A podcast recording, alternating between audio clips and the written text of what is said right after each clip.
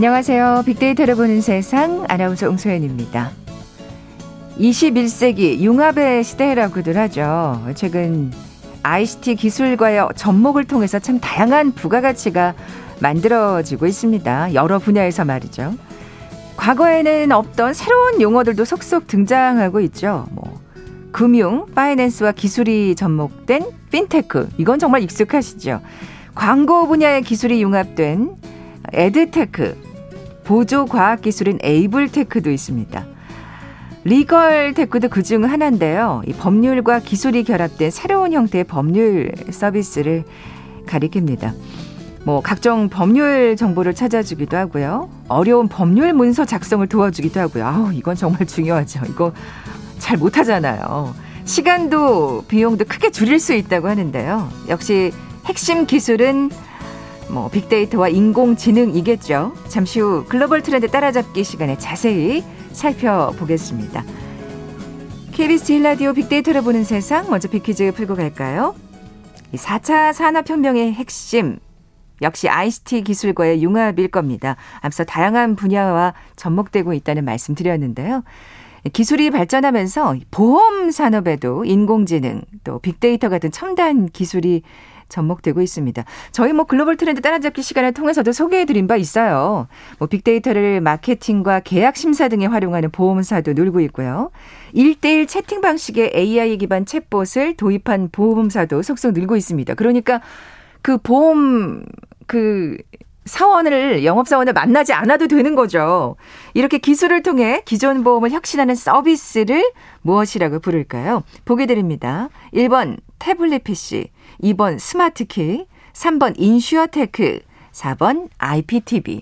사실 보험하면은 어 나도 뭐 든 거 있을 텐데 그거 아는 사람 통해서 드신 분들 정말 많았잖아요. 그래서 뭐가 뭔지도 잘 모르고 나한테 뭐가 있는지도 모르는 정말 그런 폐단이 좀 있었는데 이렇게 어 빅데이터를 활용하고 또 챗봇을 도입하게 되면 그런 부작용은 정말 줄어들 것 같아요. 오늘 당첨되신 두 분께 모바일 커피 쿠폰 드립니다. 휴대전화 문자 메시지 지역번호 없이 샵 9730, 샵 9730. 짧은 글은 50원, 긴 글은 100원의 정보 이용료가 부과됩니다. KBS 라디오 어플 콩은 무료로 이용하실 수 있고요. 유튜브와 함께 이 콩에서도 보이는 라디오 이용하실 수 있는 거, 뭐 지난주부터 계속 알려드리고 있죠.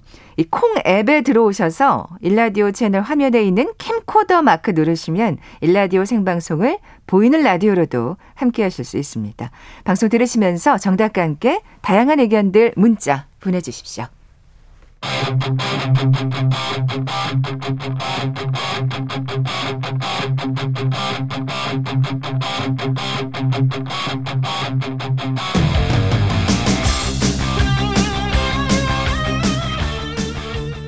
궁금했던 ICT 분야의 다양한 소식들 재미있고 알기 쉽게 풀어드리는 시간이죠. 글로벌 트렌드 따라잡기. 한국인사이트 연구소 김덕진 부소장 또 서동환 연구원 나와 계세요. 안녕하세요. 네, 안녕하세요. 반갑습니다. 네, 안녕하십니까? 네, 먼저 우리 빅대면 서동환 연구원님. 네. 뭐 제가 앞서 그 우리 보험의 음. 어떤 여러 가지 또 그 ICT 기술과의 접목의 이점을 빅퀴즈를 통해서 말씀을 드렸는데 오늘 legal tech에 대해서 소개해 주실 거예요? 네, 맞습니다. 네. 저희가 요즘 뭐 땡땡 tech 많이 소개해 드리고 있잖아요. 음. 그래서 오늘은 이제 법률과 관련해서 IT 기술이 접목된 legal tech에 대해서 소개를 드리려고 하는데 정말 모든 분야의 이제 tech 시리즈가 되는 거죠. 네, 맞습니다. 네. 네. 최근에 이제 중소상공인의 계약 분쟁과 불공정 거래 문제가 계속해서 증가하고 있다고 해요. 아, 맞아. 이거 중소기업 하시는 분들 또 거기에 그 근무하시는 분들 이런 경우 참 피해 보시는 분들 많아요. 네, 응. 맞습니다. 그 불공정 거래의 경우에는 2019년에 접수된 상담 건수가 1217건으로 이게 약 3년 만에 5배가 늘어난 아, 수치라고 하거든요. 예, 예. 네. 이제 아무래도 이제 그런 중소상공인 분들 같은 경우에는 법률적인 좀 지식이라던가 이런 법률 서비스를 이용한 충분한 여유가 좀 부족하다 보니까 그렇죠. 이런 문제가 생기는 것 같은데 철저히 약자잖아요. 네, 뭐 맞습니다. 대기업은 법무팀 뭐 이런 거라도 있지. 네, 맞습니다. 아유, 안타까운 그래서, 일 많죠. 네, 그래서 오늘은 이런 문제를 AI를 이용을 해서 어, 해결하는 데 도움을 주고 있는 어, 회사에 대해서 음. 소개를 해드리려고 합니다. 우리 중소상공인들은 정말 귀가 번쩍 뜨일 만한 반가운 소식입니다. 음.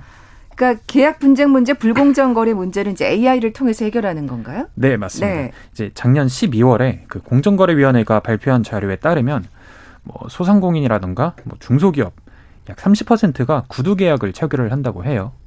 게다가 이제 대금 지급을 제대로 받지 못하는 업체도 거의 한 13%가 네. 된다고 하는데 이 구두 계약 이렇게 그 스리슬쩍 이렇게 체결하면 안 되는데 네, 맞습니다. 또 아유 우리끼리 왜 이래 뭐 이러면서 또 갑이 그러면 을은 그러니까요. 아, 예, 뭐 아유 믿죠, 믿죠 이러면서 넘어가는데 이게 또 문제가 돼요. 저희 한국 어. 인사이트 연구소는 철저히 계약서를 잘 쓰고 있습니다.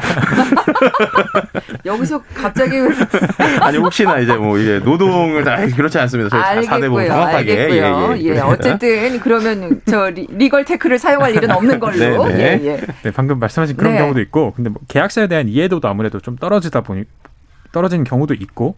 그다음에 뭐 상담 비용만 해도 뭐 수십만 원씩 하니까 좀 부담스러울 수가 있잖아요. 그래서 음. 이제 그런 그냥 거래를 하시는 분들도 있는데 그런 피해를 입는. 네, 이런 분들이 피해를 입는 거죠. 아 그래요. 근데 또 이렇게 또 뭐 분쟁 났다고 또 변호사 한번 찾으면 또 음. 엄청난 비용이 되니까. 엄청 비싸죠. 네. 예. 그래서 이런 분들을 좀 보호하기 위해서 뭐 법률 자문단이나 뭐 분쟁 조정 제도 이런 것들을 통해서 문제 해결을 시도를 하고 있기는 한데 네. 이게 사실 좀 대면이 필요한 방식이기도 하고 그 다음에 이게 문제가 발생한 후에 해결해 주는 그렇죠. 거잖아요. 후에. 네. 뭐 그것도 물론 좋긴 한데 사실 더 좋은 방법은 애초에 문제가 일어나지 않는 그럼요. 거겠죠. 예방을 해야죠. 네. 어. 그래서 이 회사에서는 이런 문제를 방지를 하고자 AI를 이용을 해서 계약서를 꼼꼼히 분석을 해주는 그런 서비스를 제공을 하고 있습니다. 아, 그러니까 AI가 계약서 분석을 해주는 거예요? 네. 오.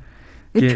변호사분들이 들으시면 별로 반갑지 않은 얘기겠지만 어쨌든 예. 네, 사실 완전히 대체한다기보다는 이제 아. 그 변호사분들의 일을 일부 이제 AI에게 맡긴다고 보면 되는데 그러니까 일종의 AI 변호사이기도 합니다. 그러니까 시간을 그만큼 또 절약할 수 있는 네, 거죠. 네, 맞습니다. 어. 네.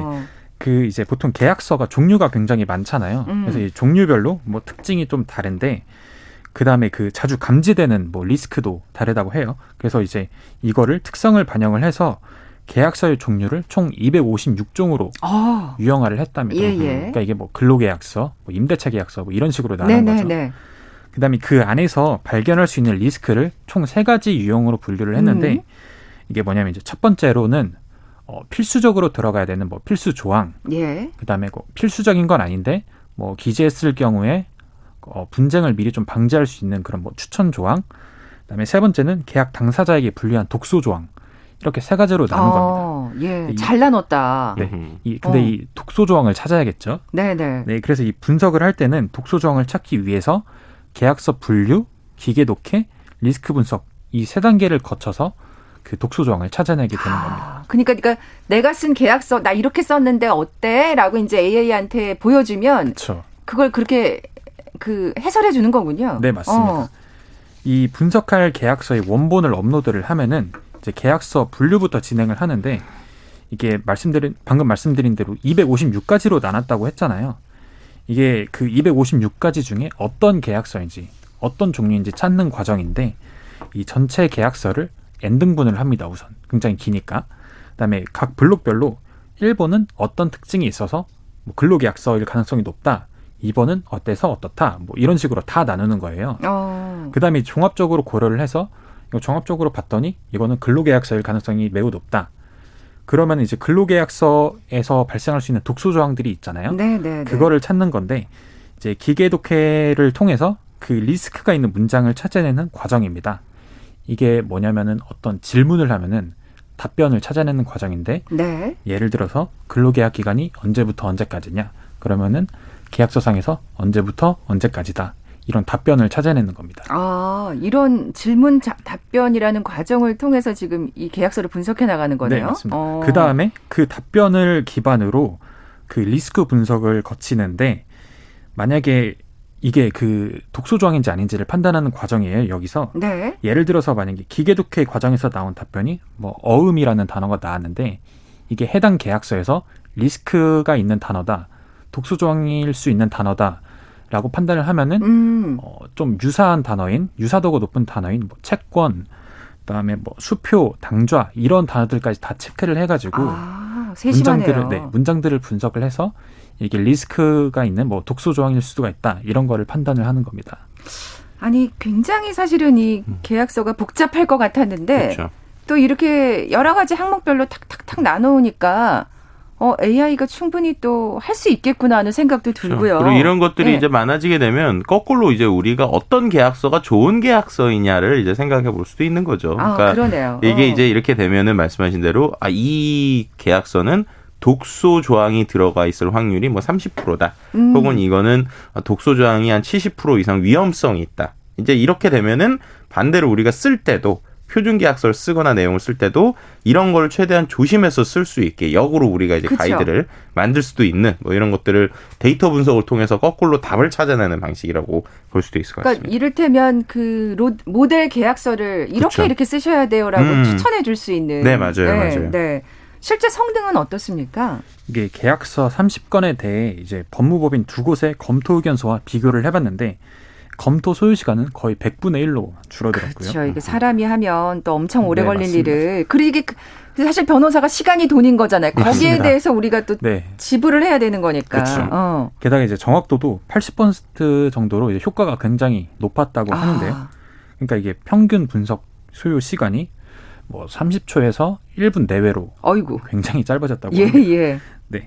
이게 아직은 사실 고도화가 조금 더 필요한 수준이긴 한데 정확도나 이런 네. 뭐 리스크를 잡아내는 요런 게 실제 이제 리스크인지 아닌지를 그 정확도가 있어야 될 거 아니에요. 네, 맞습니다. 네. 이게 한 90% 가까이까지 가준다면 정말 더할 나위 없겠네요. 응. 네, 그런 수, 그렇긴 하지만 이제 비용으로 따졌을 때는 아, 굉장히 예, 예. 지금 굉장히 저렴한 수준이어서 거의 한 이것도 50분의 1 수준이라고 합니다. 원래 아. 계약서 작성하는데 변호사가 50만 원 정도 든대요. 근데 아, 그렇구나. 근데 이렇게 하는데 만 원. 아. 네, 그 90분 걸리던 게뭐 1, 2분 이렇게 되니까 말씀하신 대로 정확도는 떨어지더라도 우리가 전반적으로 검토한다라는 표현을 음, 하잖아요. 네, 네, 네. 1차적인 검토에서 문제가 있는지 없는지를 체크하는 데는 충분히 이 정도면은 일단 효용성이 있을 것 같아요. 그래서 맞아요. 예를 들면 예전 다시 쓸 수 있는 거니까 본인이. 그렇죠. 그러니까 예전에는 어. 우리가 문제가 되는 것들만 검토를 했다 그러면 이렇게 되면 이제 모든 그냥 계약서를 자동으로 1차 검토를 해보는 거죠. 아, 그래서 그래요. 검토를 했을 때 이게 문제가 있다라고 판단을 몇 개만 조금 더 심도 있게 가는 이런 식으로 이제 우리가 어떤 계약서를 보는 방식도 바뀔 수 있는 그래요. 이런 기법이라도 볼 수 있을 그러니까 것 같습니다. 분쟁 가능성을 미연에 방지하는 거잖아요. 음, 그렇죠. 그러니까 그 분쟁 아까 무슨 천 건이 넘는다고 하셨는데 그게 확 줄 수 있는 거겠네요. 네, 맞습니다. 예, 예. 실제로 이 회사에서는 뭐 아까 말씀하신 계약서를 작성해주는 서비스도 제공을 하고 있다고 하긴 해요. 아 그래요. 네, 정보만 입력, 기본적인 정보만 입력을 하면은 아까 그러니까 말하니까 그 모델 계약서가 나오는 거네요. 네 맞습니다. 그런 아. 계약서들을 작성을 해주는 경우도 있는데 이게 사실 국내의 경우에는 그 이런 리걸 테크가 아직 굉장히 초기 단계에 불과합니다. 예, 예. 그런데도 이런 괜찮은 좋은 서비스들이 나오는 걸 보면은 앞으로는 이게 어떤 형태로 진할지 또 기대가 되기도 네, 합니다. 네. 아이고 중소상인 상공인들한테는 정말 희소식입니다. 음. 예. 더 많이 발전하기를 기대하고요. 네. 우리 빅데맨 서동환 연구원 수고하셨습니다. 네, 감사합니다. 자, 이번에 우리 부소장님 차례인데 네. 오늘은 어떤 얘기 할까요? 제가 일단은 음. 어, 우리 빅데미한테 좀 질문을 드리고 싶은 게 있어요. 왜냐면 아니 왜 자기네끼리 질문을 아니 아니 왜냐면 이거는 저한테 빅, 하세요. 저한테. 이거는 저희는 알 수 있는 법인데 네네네. 빅데미는 모르는 법일 수도 있어서 아, 그래요? 오. 혹시 신데렐라법이라고 들어보셨어요? 빅데미님? 아, 이거 지금 세대 아, 그러니까 왜냐면 난... 저 저희끼리는 이미 한창 그때 뜨거웠던 법인데 맞아, 뜨거웠어요. 네. 혹시 신데렐라법이라고 들어보셨어요, 빅데이님? 처음 들어봅니다. 아, 처음 들어보세요? 역시. 1 2시가 되면은 게임이 차단되는 법 혹시 모르세요? 저는 들어본 적은 있는 것 같은데 뭐 자세하게는 그렇다니까요. 아, 그러니까. 신데렐라라는 말은 그 처음 들어봤죠. 셧다운제 뭐 이런 건 들어봤어도. 네네. 저는 이거 저 대학원 다닐 때 이걸로 네. 보고서 써가지고 낸 적도 그러니까요. 어. 그래서 당연히 엄청 논란됐었거든요. 그러니까 제가 당연히 MC님 아실 것 같아서 그래서 어머 한번 몰라요. 갑자기 여기서 나이가 나왔다. 아 참 모르는 걸로 하고 예그 설명해 주세요. 네 셧다운 문제가 이제 최근에 화두가 다시 되고 있어서 셧다운제 얘기를 좀 하려고 하는데요. 네왜 이게 이때 아닌 네 논란이요? 되게 오래된 법인데 이게 지금 논란이 된 이유가 뭐냐면요. 어, 이른바 이제 마인크래프트라고 하는 게임 하나 때문입니다.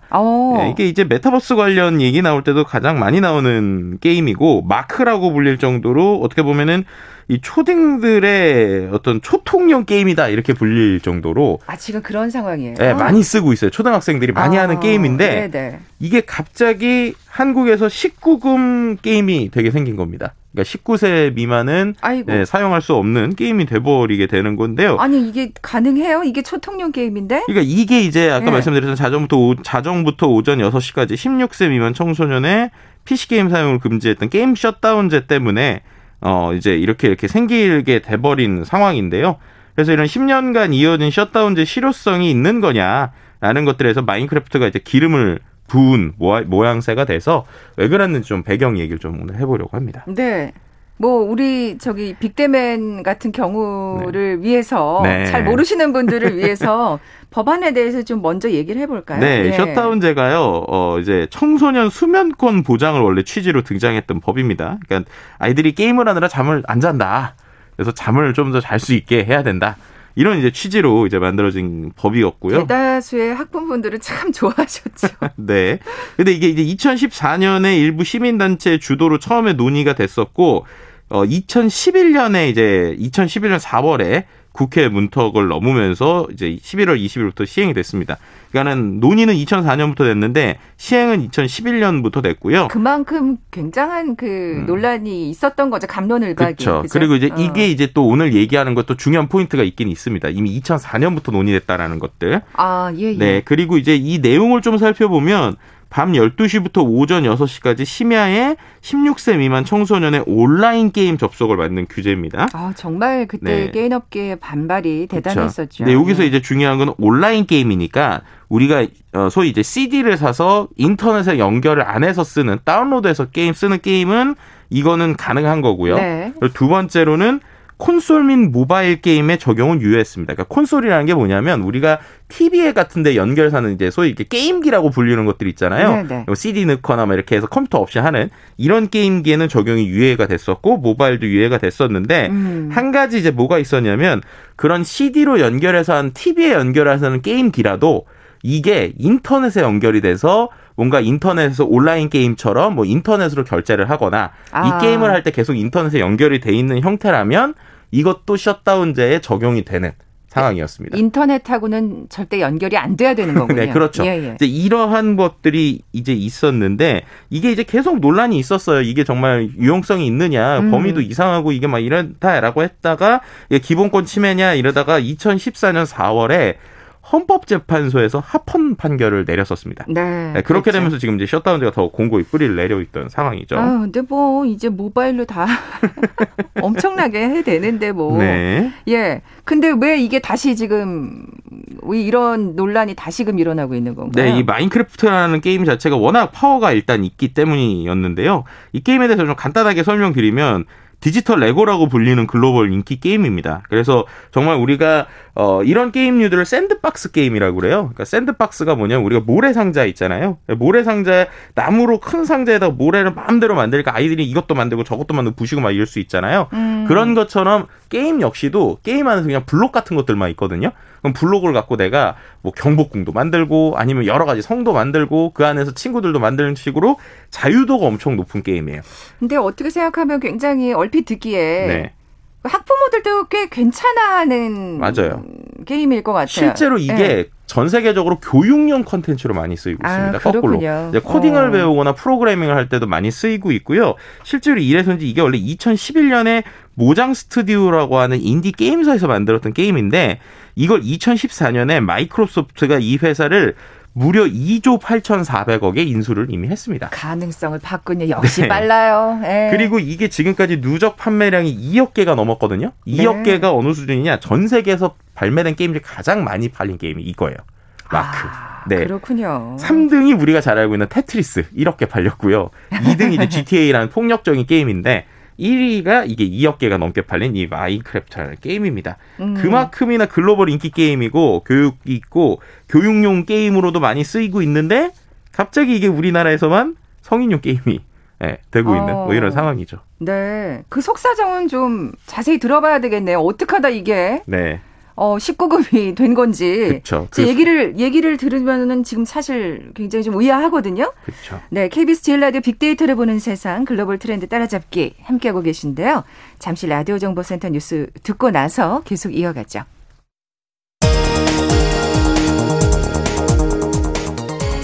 청와대 소속 직원 가운데 어제 첫 확진자가 나온 것과 관련해 청와대는 오늘 동일 공간에서 근무한 전 직원을 대상으로 코로나19 PCR 검사를 한 결과 전원 음성인 것으로 확인됐다고 밝혔습니다. 정부가 코로나19 확산에 따라 발령한 전 세계 특별 여행 주의보를 한 달 더 연장하기로 했습니다. 오세훈 서울시장은 서울형 상생방역이 4차 유행의 진원지라는 일부 지적에 대해 시범사업으로 인해 선제검사와 방역수칙은 더 강화됐고 오히려 시범사업을 한 영업장에서는 코로나 감염이 확산된 사례가 없다고 반박했습니다. 더불어민주당 소속인 정순균 서울 강남구청장이 저를 비롯한 서울 시 내 대부분 구청장들은 오세훈 시장 취임 이후에 서울시 대응 속도나 방법에서 이전과 결이 다르다는 것을 피부로 느끼고 있다며 오세훈 서울시장의 코로나19 대응을 비판했습니다.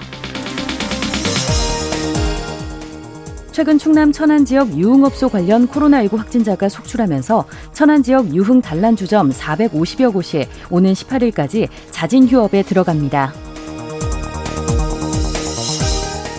최재형 전 감사원장이 지난달 28일 사퇴 이후 17일 만에 오늘 국민의힘에 전격 입당했습니다.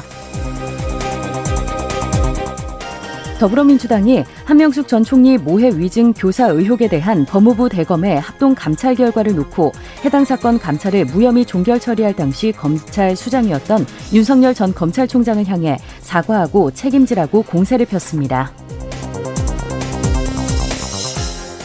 차량용 반도체 수급 부족 사태에도 올해 상반기 자동차 수출액이 7년 만에 최고치를 기록했습니다. 사이버 외교사절단 반크는 한국인 유전자에 예술성이란 없다고 발언한 세계적인 바이올리니스트 핑커스 주커만의 막말에 대응하는 캠페인을 전개한다고 밝혔습니다. 지금까지 라디오 정보센터 조진주였습니다.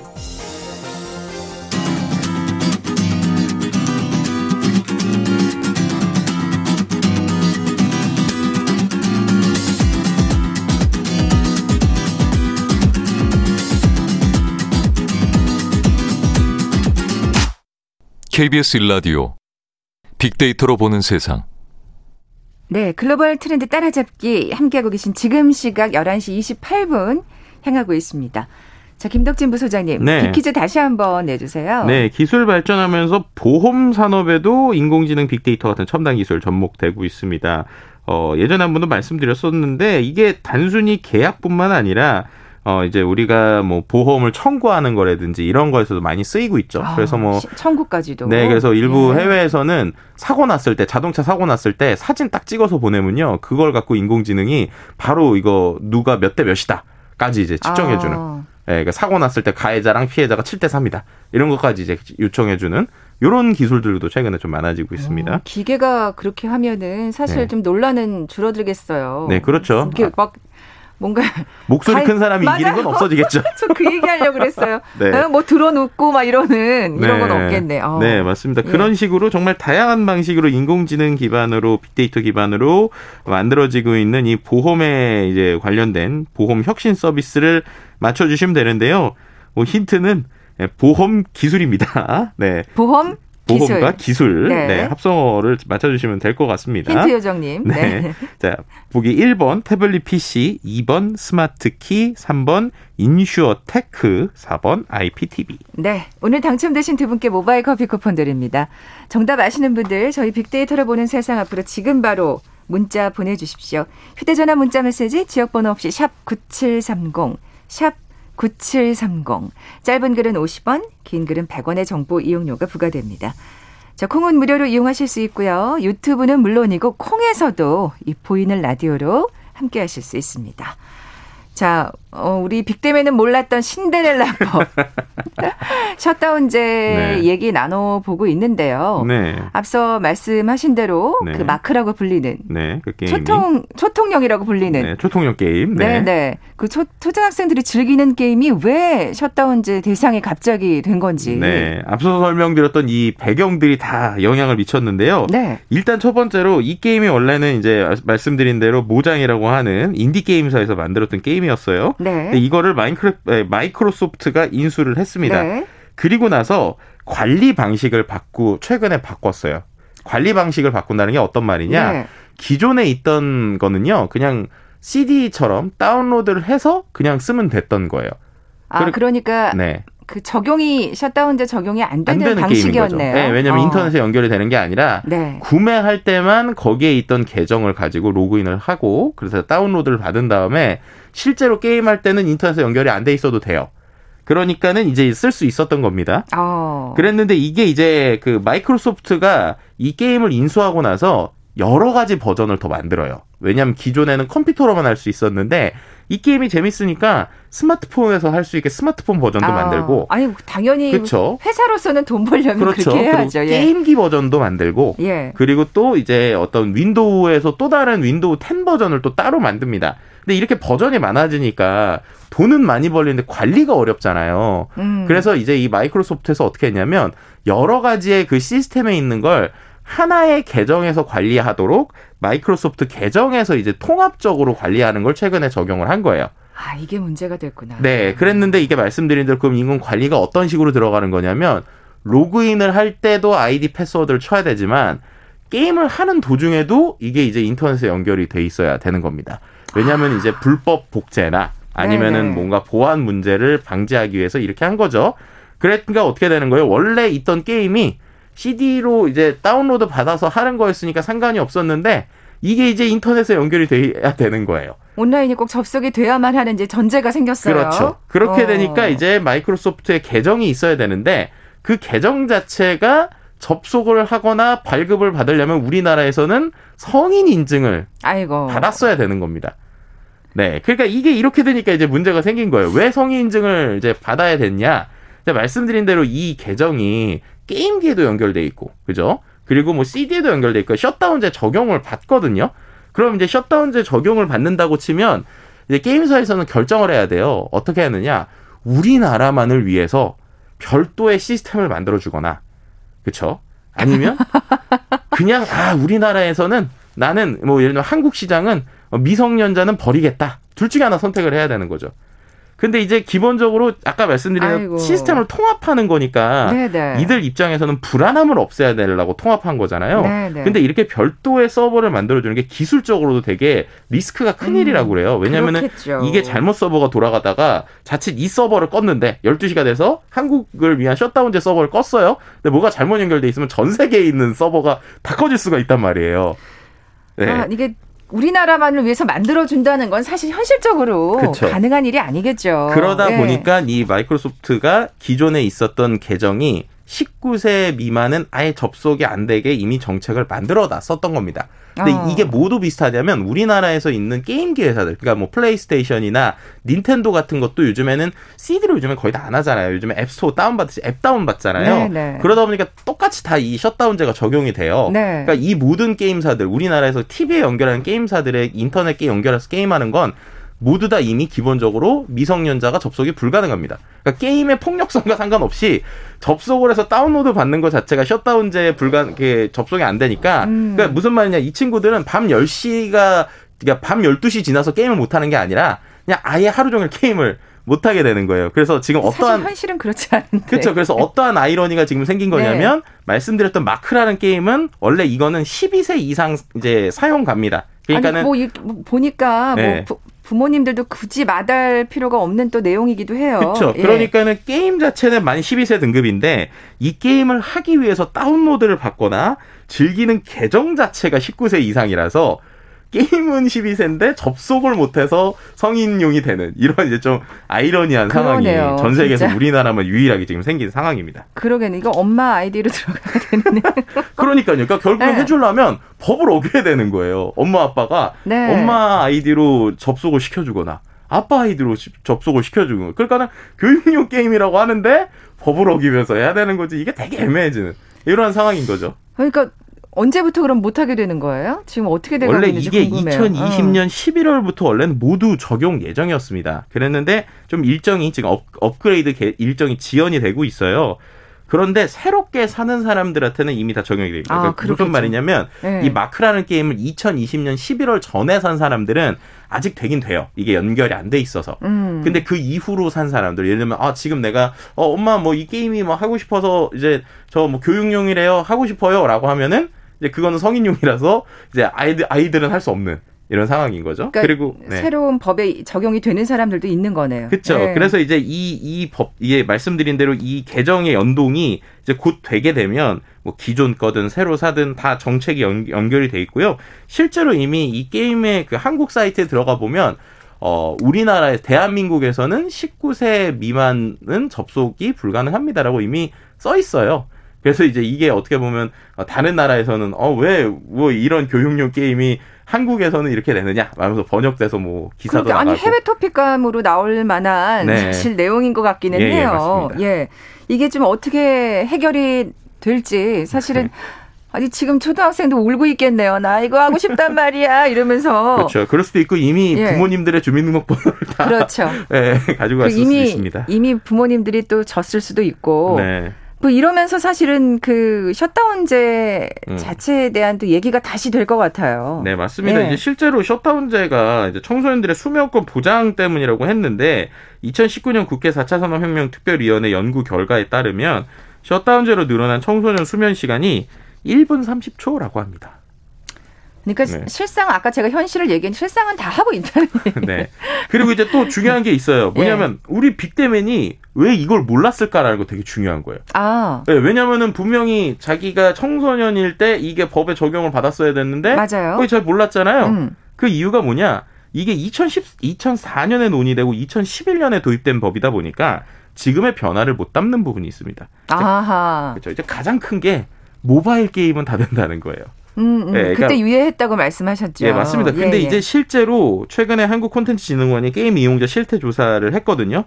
전체 게임 이용자의 91%가 모바일 사용을 하고 있고요. 아. 오히려 PC 게임 하는 사람은 59%밖에 안 된다고 합니다. 그러니까 이미 모든 게임의 트렌드가 모바일로 넘어갔는데 네, 모바일로 하는 게임은 12시 넘어도 적용 안 받고 있고. 이 사실 구시대법이 돼 버렸네요. 네, 그러니까 어. 이제 어떻게 보면은 초중 고등학생들은 게임을 12시 넘어도 막 하고 있는데 셧다운법이 뭐예요? 막 이렇게 될 수 있는. 일부 게임을 하는 것만 이게 왜 멈추지라고 거꾸로 이거 왜 이상한가? 이렇게 생각할 수 있는 법이 지금 아니 그러면 다른 다른 거 하면 되지 뭐 이러고서 또 그렇죠.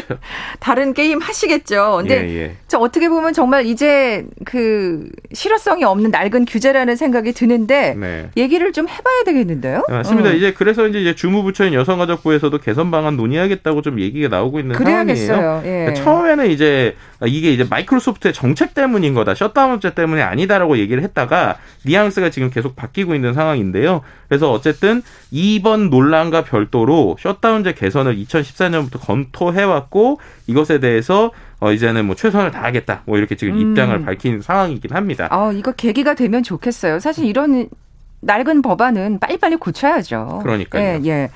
뭐 마이크로소프트는 또 어떤가 궁금하기도 네, 이제 처음에 예. 이러다 보니까 여성가족부나 이런 데서 이거 좀 그 이제 게임 정책 좀 바꿔줘라 이렇게 좀 얘기를 했다고 해요.